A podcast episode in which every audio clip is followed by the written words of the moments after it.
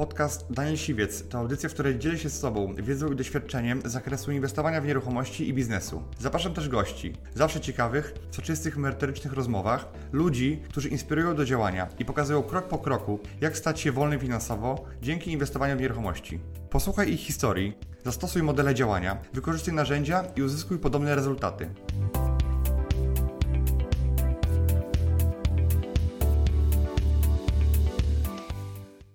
Słuchajcie, obok na siedzeniu siedzi Daniel Siwiec. Pewnie wielu z. Was, nie muszę go przedstawiać, ale tym, którzy w nieruchomościach dopiero zaczynają, to y, przypomnę, że Daniel jest inwestorem, deweloperem i właśnie na nieruchomościach zrobił kawał dobrej roboty i zarabia niezłą kasę.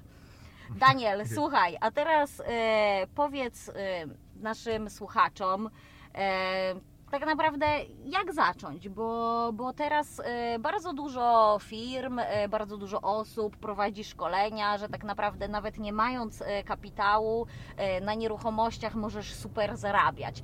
Powiedz, czy to jest rzeczywiście taki prosty biznes i czy, czy każdy może być rentierem, zarządzać tym biznesem spod palmy i to jest takie bezobsługowe? Powiedz, jak to wygląda. Znaczy, to, to nie jest też tak, że od razu można wejść w ten biznes i od razu jesteś rentierem, tak? Ja uważam, że trzeba na początku zrobić kapitał na nieruchomościach. Można go zrobić jak, Mhm. na, jak na wielu różnych biznesach. E, I ten kapitał można zacząć robić do, nawet nie posiadając od razu pieniędzy. Ale nie da się od razu kupić, nie wiem, iluś mieszkań bez pieniędzy, żeby zarabiać i żyć jak rentier. No to ja w takie coś nie wierzę, to, nie, to tak, tak nie działa. No właśnie, a, z a kolei- ile tej kasy trzeba mieć na początek? No właśnie, ja miałem tam zaledwie 30 tysięcy, które em, za- zrobiłem sobie na etacie, odłożyłem te pieniądze i to był mój kapitał, z którym e, zac- zaczynałem start w ten biznes i po trzech latach e, zarobiłem milion złotych na tym kapitale, czyli byłem w stanie go pomnożyć. Mhm. E, I dopiero ja już jak zarobiłem swoje pierwsze duże pieniądze, to wtedy dopiero zacząłem je lokować w nieruchomościach, tak żeby już nie musieć pracować e, w późniejszym czasie. Okej, ale powiedz, e, od czego tak naprawdę zacząłeś? Bo e, no, z, tego co wiem, no to pracowałeś wcześniej w biurze nieruchomości, więc miałeś sporo doświadczenia w pośrednictwie. No ale jednak e, no, inwestowanie w nieruchomości to troszeczkę co innego, prawda? Wydajemy swoje pieniądze. Czy od razu porwałeś się na duże rzeczy, czy zacząłeś od jakichś mniejszych Ja od tematów? razu się porwałem na inwestowanie w nieruchomości. Było ciężko, nie szło mi, dlatego poszedłem na parę miesięcy do biura nieruchomości Mhm. po to, żeby się nauczyć tego biznesu, zobaczyć czym to się je, poznać jakichś ludzi, no bo samemu ciężko, cokolwiek i to jeszcze Dokładnie. bez pieniędzy. I to biuro nieruchomości pokazało mi, e, praca w tym biurze pokazała mi jakie są możliwości i między innymi założyłem swoje biuro, jednocześnie szukając okazji, które mogę kupić i zarobić na nich. Daniel, a powiedz, e, jak zaczynałeś e, tą swoją przygodę już z inwestowaniem, to e, miałeś jakieś wsparcie, ktoś Ci pomagał, miałeś jakichś prawników, doradców podatkowych, czy jakby miałeś już na, no, na tyle dużą wiedzę, że, że po prostu robiłeś to sam? Ja w ogóle nie miałem żadnej wiedzy, jak- zaczynałem. Nie wiedziałem, co księga wieczysta i jak ją sprawdzić. Wtedy pamiętam, się biegałeś do sądu po, po odpisy takie papierowe e, i no, tą wiedzę tak naprawdę zdobywałem w praktyce. A no, nie znałem Mhm. żadnych, ani jednego prawnika nie znałem, e, który się zajmuje nieruchomościami, jak w nie wchodziłem. Dopiero z czasem odkrywały się pewne karty, poznawałem prawników, między innymi też Ciebie, ciebie poznałem e, i to nie znałem nikogo, tak? Ale ci ludzie są i jakby, jak już tu jesteś w tych nieruchomościach, to tych ludzi Mhm. jest pełno. Ale jak nie wchodzisz, to na początku czasem nic nie widzisz, dlaczego czasem potrzebujesz przewodnika, żeby ci pokazał, gdzie co jest, dokładnie, żeby wiedzieć, co robić. Jedną z Twoich e, usług, które oferujesz teraz na rynku jest mentoring. E, powiedz mi, czy gdybyś e, wtedy, jako początkujący inwestor, miał możliwość skorzystania z doradztwa takiej osoby, czy byś to zrobił, czy jednak, no, biorąc pod uwagę Twoją odwagę biznesową, jednak sam byś to wszystko... Wiesz co, ja myślę, że gdybym wtedy e, miał, mm, miał te swoje schematy i przepisy na, na, na robienie biznesu w nieruchomościach, co mam dzisiaj, Mhm. miałem kogoś, kto mnie jeszcze przeprowadzi krok po kroku poprzez wszystkie te etapy, i będzie mi trzymał za rękę, to tak naprawdę dzisiaj bym byłem w innym miejscu. Bo Myślisz, że poszłoby to dużo szybciej? by, poszłoby to dużo szybciej, nie musiałbym mm, wywalać e, od, od takich, wyważać otwartych drzwi, e, tylko bym sobie- sobie wszedł i, i, i tyle. I byłoby znacznie, znacznie lepiej. Natomiast e, każda droga jest inna. Ja miałem taką drogę, że Mhm. wyważałem trochę te drzwi, też dosyć szybko mi poszło, e, ale wiem, że nie wiem, moi absolwenci, e, nawet ci, którzy nie biorą mentoringu, tylko biorą ode mnie wiedzę, to też e, no, realizują w rok czasu to, co ja w 3 lata tak naprawdę, robiąc to sam trochę tak e, po macoszemu. No dobra, a powiedz mi, a y, na początku kariery zdarzyły Ci się jakieś takie trochę fakapy biznesowe, y, czy raczej wszystko szło gładko? E, znaczy, fuck-upy biznesowe by- były, zawsze będą e, i, i są. E, natomiast jakby ja mam tak skrupulatnie mm, policzone te biznesy, Mhm. jeżeli chodzi o, o, o flipy w szczególności, że nigdy na żadnym nie straciłem, a już na pewno nie zarobiłem mniej niż 20 kilka tysięcy złotych na jednym dealu. Czyli jakby wolę, wolę w nie wejść w ogóle i odpuścić temat, niż zarobić mniej niż 30 tysięcy. To jest taka moja główna zasada. E, Mhm. Dlatego też nie, nie, nie ryzykuję pieniędzy, żeby... Nie ryzykuję, wiadomo, że biznes jakieś tam ryzyko zawsze niesie, ale nie ryzykuję nigdy pieniędzy, żeby zarobić, tylko jedyne ryzyko, które ja przewiduję i przyjmuję jest to, czy zarobię albo dużo, albo bardzo dużo. Czyli tak są tylko dwie, dwa warianty. Mhm. Czyli jeżeli mam ryzykować, że stracę wszystko, coś się wydarzy, że, że nie zarobię nic, to po prostu odpuszczam temat i idę dalej, bo wiem, że życie przyniesie nowe szanse. Okej, a y, powiedz mi, y, raczej tak y, inwestowałeś na rynku, który y, dobrze znasz, y, jak zaczynałeś, y, czyli czy to był Lublin głównie? Tak, to był Lublin, ja Czy- jestem z Lublina, więc Mhm. znałem podstawowe ulice, jeździłem do szkoły. No to- właśnie, bo to chyba jest dużo łatwiej, tak, prawda? Ale tak Kiedy- naprawdę później, jak już jesteś na rynku, to masz nawigację i jeździsz. Mhm. Gdybym ja dzisiaj miał zaczynać w innym mieście, którego totalnie nie znam, to telefon z mapą Google y, by mi wystarczył do tego, żeby zorientować się w mieście, więc to... Ja pamiętam taką sytuację, kiedyś chciałem zakładać żabkę i sz- szukałem sklepu i wszedłem do takiego biura nieruchomości, tak się bałem tam wejść w ogóle, y, że tam zaraz mnie dopadną ci pośrednicy i każą płacić jakieś wielkie prowizje. E, I miałem taką mentalność, żeby no, nie płacić tym pośrednikom, Mhm. no bo lata w tym biznesie już jak sprzedają swoje biuro, to już teraz patrzę na to totalnie inaczej, więc wiem, że jest ta praca jest potrzebna. Powiedz y, mi, y, tak jakbyś, y, nie wiem, teraz miał się cofnąć o kilka dobrych lat do tyłu, to gdybyś miał na nowo zaczynać, to, to w co byś zaczął inwestować? W jakiego typu nieruchomości? Od Mhm. czego byś zaczął? Co, ja jestem zwolennikiem inwestowania w mieszkania, bo dla mnie mm, Mhm. to jest najbardziej odporne na, na, na kryzys jakikolwiek, najbardziej płynne.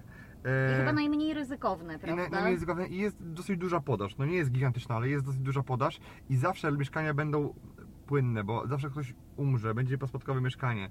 Zawsze ktoś będzie miał mm, rodzinę się powiększy i będzie musiał zmienić z 50 metrów na 70 i tak dalej. To będzie zawsze płynność. A w przypadku komercji często bywa tak, że jeżeli jest jakaś fala kryzysu i zalewa da, dany kraj czy tam część Europy, to wszystkie firmy za, zaciskają pasa, wywalają kas, mm, jakby zaciskają pasa i budżety tną na, na ekspansję, na rozwój, dlatego już nowe lokalizacje często się mogą nie wynajmować. E, wiadomo, że zawsze lo, lokalizacja topowa się obroni, Mhm. natomiast jest dużo mniej też najemców na, na rynku w czasie kryzysu. Tak jak teraz już pracujesz, no ile to Mhm. nie jest jakaś tajemnica, e, czy decydujesz się na przykład na e, kupowanie e, nieruchomości z takim no lekko nieuregulowanym stanem prawnym, na przykład z lokatorami Mhm. albo z jakimś kłopotem, no po to, żeby oczywiście no, w Tak. konsekwencji więcej Mhm. zarobić, kiedy to sobie To wszystko Bardzo wyprowadzisz. często kupuję mieszkania właśnie z stanem prawnym skomplikowanym, bo na tym, na tym zarabiam, że te Mhm. problemy rozwiązuję, ale nie kupuję mieszkań z lokatorem. Tak z zasady nie kupuję mieszkań z lokatorem, bo nie można przewidzieć ile potrwa ta praca nad lokatorem nigdy. Dlatego wiem, że można na tym zarabiać pieniądze, natomiast tu jest wiele ryzyk, bo nie wiesz kim jest ta druga osoba, czy jest zdrowa psychicznie, czy nie będzie e, robiła No tak. problemów, tak? E, I tak naprawdę No, ja nie potrzebuję te postępowania są niestety długotrwałe. a ja nie potrzebuję mieć problemów, ja chcę tylko czyste tematy, kiedy wiem, że każda ze stron tej transakcji, czyli sprzedający, komornik, często wierzyciel, e, dłużnik też między innymi tak i ja, wszyscy są zadowoleni na sam koniec transakcji. Mhm. A w przypadku, kiedy kupuję coś z lokatorem, to tak naprawdę mam wroga po drugiej stronie i ja nie chcę walczyć, ja chcę współpracować e, z moimi kontrahentami, także dlatego unikam tego jak ognia. Powiedz może y, naszym słuchaczom, Mhm. y, tak zupełnie od kuchni, jak to wygląda.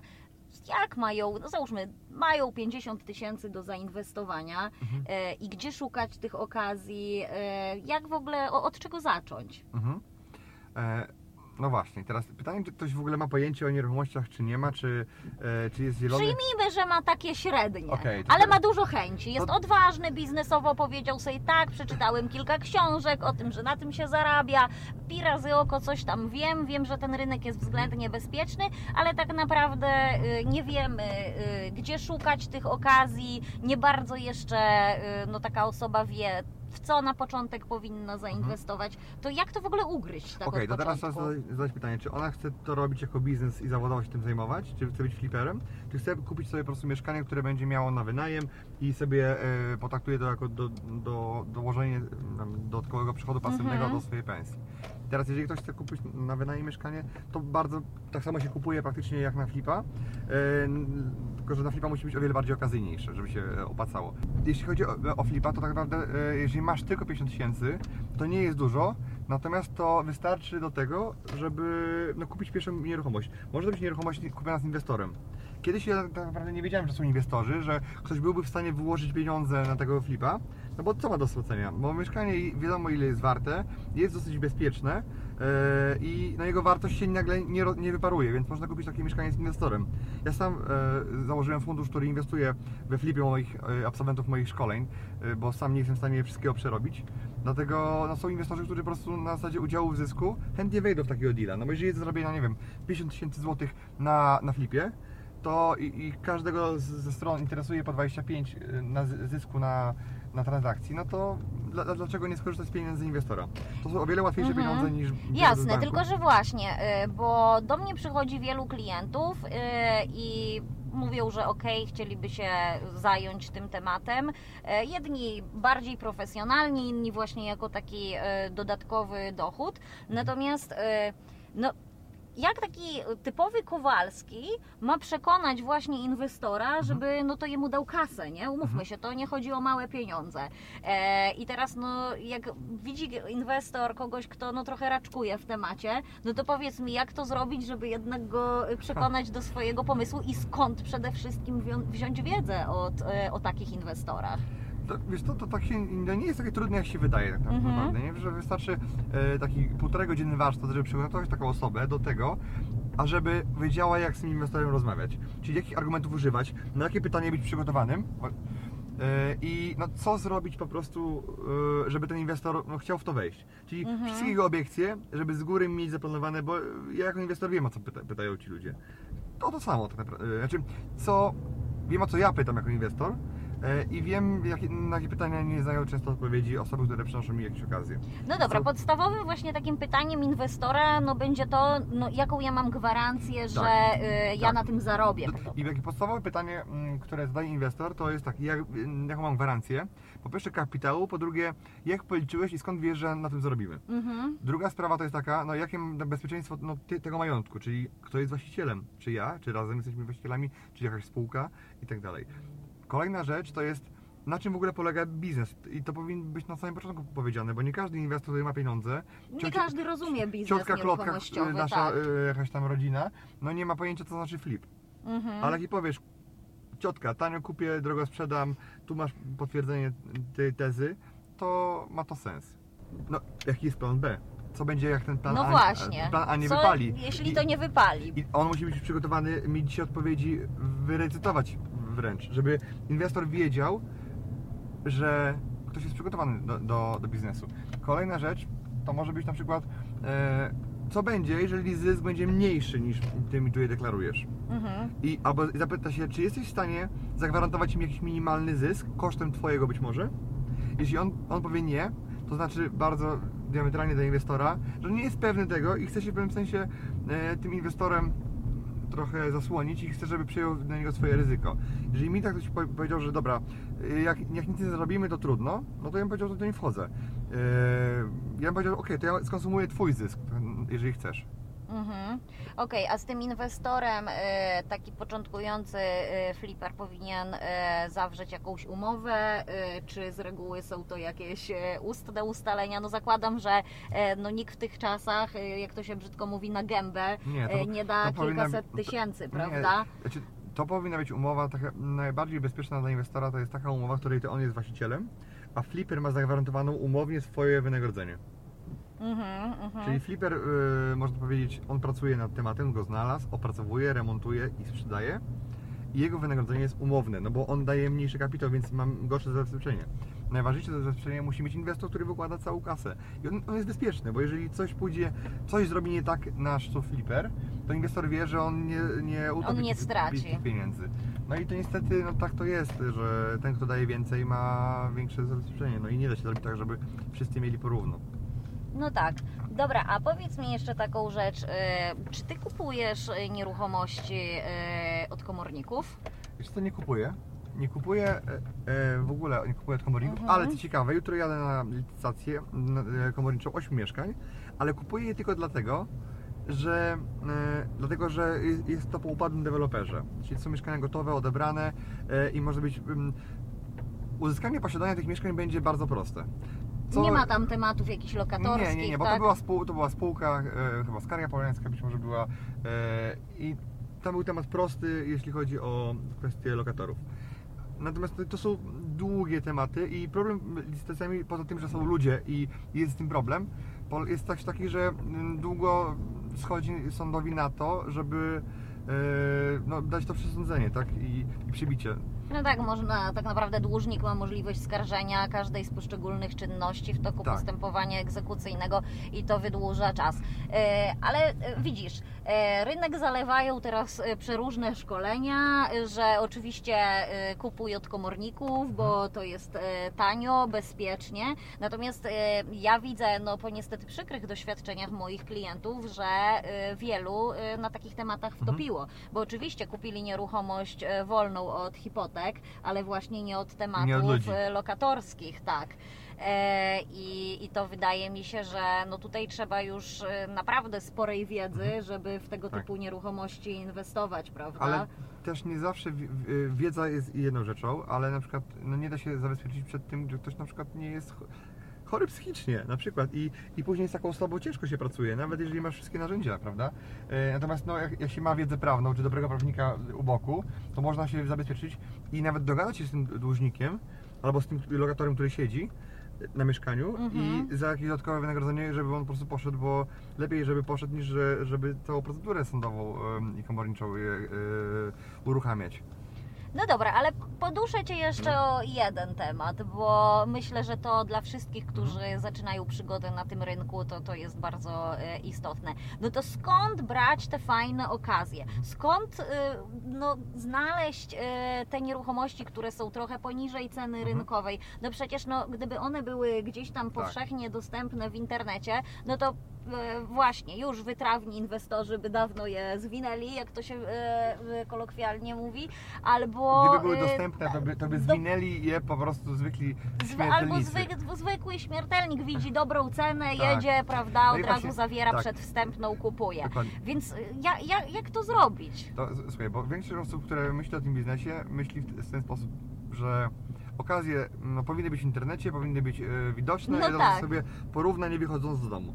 A praca w nieruchomościach to jest praca na nieruchomościach, a nie przed komputerem w kapciach, siedząc w bokserkach i analizując tylko oferty, co się pojawia. Bo takie oferty, które się pojawiają i są już od razu okazją, jest bardzo rzadko. Mhm. Sam kupiłem bardzo mało takich ofert. To bycie na nieruchomości, rozmawianie z właścicielem, szukanie jego problemu, który ma i rozwiązania, które można mu zaproponować, no powoduje to, że ta okazja się tworzy w tym momencie, kiedy się jest na nieruchomości i się rozmawia, negocjuje z właścicielem. I czasem jest tak, że takie tanie oferty, ludzie widzą, że jest zainteresowanie i podnoszą ceny jeszcze. Dokładnie. A I, jeżeli jest oferta... i robi się tak- taki trochę casting na nabywcę, tak, prawda? a taka oferta, która jest ciut droższa i ktoś ma jakiś problem i się ten problem znajdzie, to można go przekonać do tego, żeby no tą cenę spuścił, że, że ten problem rozwiążemy. A problemem może być to na przykład, że nie wiem, jest pokłócony z, z rodziną, albo to, że potrzebuje pilnie pieniędzy, bo gdzieś wyjeżdża, bo ma jakieś problemy. E, To, że się rozwodzi też jest e, często problemem i już ktoś chce zapomnieć o tej drugiej połówce, byle to mieszkanie się pozbyć. Często spadek jest dla ludzi problemem, bo mają na drugim końcu Polski mieszkają, a mieszkanie mają w, w tym mieście i, no i trzeba się szybko tego pozbyć, bo przyjazdy, logistyka, Mhm. zarządzanie tym to jest dla nich problem. I często no, sprzedają to osoby, które no, niekoniecznie jakoś super sobie radzą. Tak? E, I oddają te mieszkania po, poniżej wartości. Ale też jest. ciekawe jest też to, że kupiłem na przykład mieszkania od wielu adwokatów, którzy się rozwodzili. I mimo tego, że to byli ludzie kompetentni, majętni, dawali sobie radę w życiu, samodzielni, Mhm. to sprzedawali coś poniżej wartości rynkowej, bo sytuacja po prostu była taka Po życiowa, że trzeba prostu było. chcieli Tak. szybko załatwić Tak, temat. i nie mieli z tym problemu. Okej, dobra, a powiedz mi e, w takim razie, no dobra, znaleźliśmy już tą e, nieruchomość, która jest w atrakcyjnej lokalizacji, ma dosyć fajną cenę. To taki e, początkujący inwestor, w jakie narzędzia e, powinien być wyposażony Mhm. jed, jadąc na spotkanie? Czy powinien mieć ze sobą jakieś już drafty umów? Ja, jak ty to robisz? Mhm. On powinien, powinien być przygotowany do tego, czyli zrobić sobie analizę cen i wiedzieć, jakie Mhm. są ceny. Bo jeżeli nie wie, jakie są ceny, to jak może negocjować? W ogóle nie ma to jakby strzelał ślepakami, albo strzelał po prostu na ślepo, o, bardziej niż ślepakami. Czyli podstawa to jest to, że musi być dobrze Tak, przygotowany musi do mieć analizę zrobioną, żeby wiedzieć, jakie te mieszkania są, za ile się sprzedawały, za ile się sprzedają, za ile realnie on to po remoncie może wystawić i sprzedać. To jest najważniejsza sprawa. Potem, no wiadomo, że dobrze jest, żeby miał umowę przedstępną, albo coś takiego jeszcze jak twór takiej przedstępu przedstępnej, czyli taka umowa zobowiązująca do tego, że y, podpisać umowę w formie aktu, jak już będą wszystkie dokumenty, można dać więcej pieniędzy. E, I co jeszcze? No, do, dobrze by było, żeby no, potrafił ten stan prawny w miarę przeanalizować, czyli po, poprosić o podstawę nabycia, poprosić o numer księgi wieczystej, jeżeli jest sobie sprawdzić w Mhm. telefonie. E, no dobrze by było, żeby miał taką wiedzę. Jeżeli nie ma, to po prostu e, powinien, mieć Powinien kogoś z sobą, prawnika wziąć ze sobą. Mhm. i heja. Okej. E, Dobra, kurczę, fajnie to wszystko wygląda, ale chyba to jednak e, nie jest taki prosty temat. Ja uważam jedną rzecz, że prędzej wejdzie w ten biznes ktoś, kto nie będzie pamiętać o nieruchomościach, ale ma dużo zapału, energii i nie będzie się poddawał, jak nie wyjdzie przy trzecim mieszkaniu albo 30, niż osoba, która jest w nieruchomościach, y, y, wydaje się, że jest 30 lat na rynku, wie wszystko i ona wie, że nie ma tych okazji. Taka osoba, która wie, że nie ma tych okazji, wie, że się nie da, nie zarobi na tym rynku nic. I prędzej taki osoba, która ma zapał, a nie ma kompetencji, sobie poradzi, ale, tylko dlatego, że wie, że można. Jak oceniasz teraz e, takie e, tematy, e, żeby kupować mieszkania pod wynajem? Bo to też jest taki dosyć e, jakby powszechnie funkcjonujący model biznesowy. Jedni mają na to środki finansowe, inni posiłkują się nawet kredytami i zajmują się tak zwaną rentierką. E, Co ty na ten temat myślisz? Wiesz co, no to jest, to jest okej, tak? I jak najbardziej ja, ja to pochwalam. Sam mam mieszkanie na wynajem i, i sam mam tego trochę. E, No ale pytanie teraz sobie trzeba zadać, czy ktoś jest na etapie życia takiego Mhm. biznesu, że chce to dalej robić i chce jakby chce odpuścić sobie trochę, podpoczywać, robić inne rzeczy i nie mieszkania mają mu zapewnić e, komfort życia, czy w ogóle utrzymanie, czy chce robić biznes, no bo flipy to jest bardziej biznes, a ta rentierka to jest bardziej, no, powiedzieć, ulokowanie środków tam, żeby one I pracowały czerpanie takiego tak. pasywnego dochodu. więc ja jestem nadaktywny i lubię po prostu biznes i, i te pieniądze, które zarabiam w tym biznesie, no reinwestuję później, czy to w inne projekty, czy to też w mieszkania na wynajem. Tak jakby taki balans y, sobie łapię, żeby nie wszystko tu, Żeby nie wszystko ale lokować też, ale też, ale też nie, nie, mimo tego, że mógł pójść na emeryturę, to tego nie robię, no bo to by było za nudne, no i No wiem... nie, jeszcze, jeszcze trochę popracuj. Tak, jeszcze trochę popracuję, bo jest, chyba jest nawet udowodnione, że ludzie, którzy przychodzą na emeryturę, na emeryturę bardzo często szybko umierają. Yy, bo... Nie, to wol, wolimy, żebyś Tak. jeszcze trochę pożył, tak? No jeszcze właśnie. się nam przydasz troszeczkę na przyda. tym rynku. Tak. Do mnie trafiają klienci, no, do, tak jak Mhm. do prawnika trafia się głównie, jak już jest problem, Mhm. prawda? E, No i ja dość e, sporo tych młodych i, i nie tylko młodych inwestorów obsługuję. Często to są osoby, które no, mają sporo doświadczenia, ale właśnie w tym zakresie inwestowania w mieszkania pod wynajem, no to ja widzę jednak, że sporo osób e, zamiast zarabiać, to wpakowało się na y, niezłe miny. Nie wiem, czy też zaobserwowałeś y, takie zjawisko, że y, ludzie tak naprawdę nie chcą korzystać y, z pomocy prawników czy, czy nawet pośredników w obrocie nieruchomościami, e, bo no wiadomo, za to trzeba zapłacić. E, No i tak naprawdę sami sobie troszeczkę sprowadzają problem na głowę. Drukują jakieś głupie umowy z internetu i, i tak naprawdę później te nieruchomości zamiast, zamiast zarabiać, e, no to e, przychodzą do prawnika. Ja też mam wtedy duży problem, no bo z taką umową ciężko mi jest e, no, pomóc e, Mhm. takiej osobie, żeby tego lokatora usunąć.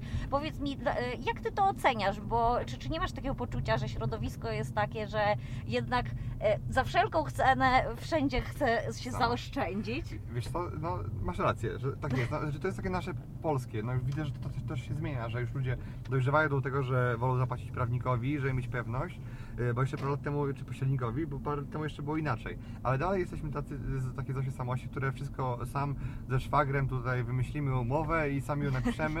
No będzie, właśnie. będzie taniej, y, a taniej no nie znaczy lepiej często, bo taniej czasem często znaczy drożej w konsekwencji, że no nie pójdziesz do prawnika, nie weźmiesz tej umowy, ona nie będzie e, dobrze napisana, nie będzie prze, przez, jeżeli masz pierwsze mieszkanie, to popatrz sobie, jakie ty masz doświadczenia, żadne. A jeżeli kto, Mhm. e, czyli co, nie jesteś w stanie, nawet jakbyś potrafił pisać paragrafy, to nie jesteś w stanie po prostu wymyślić, co się może wydarzyć. Tak i przewidzieć tylu sytuacji faktycznych, Tak. które, które Tak. no ktoś już A prawnik przerobił. nie musi przewidywać, on po prostu wie, co się mogło Mhm. wydarzyć, co się pewnie wydarzy.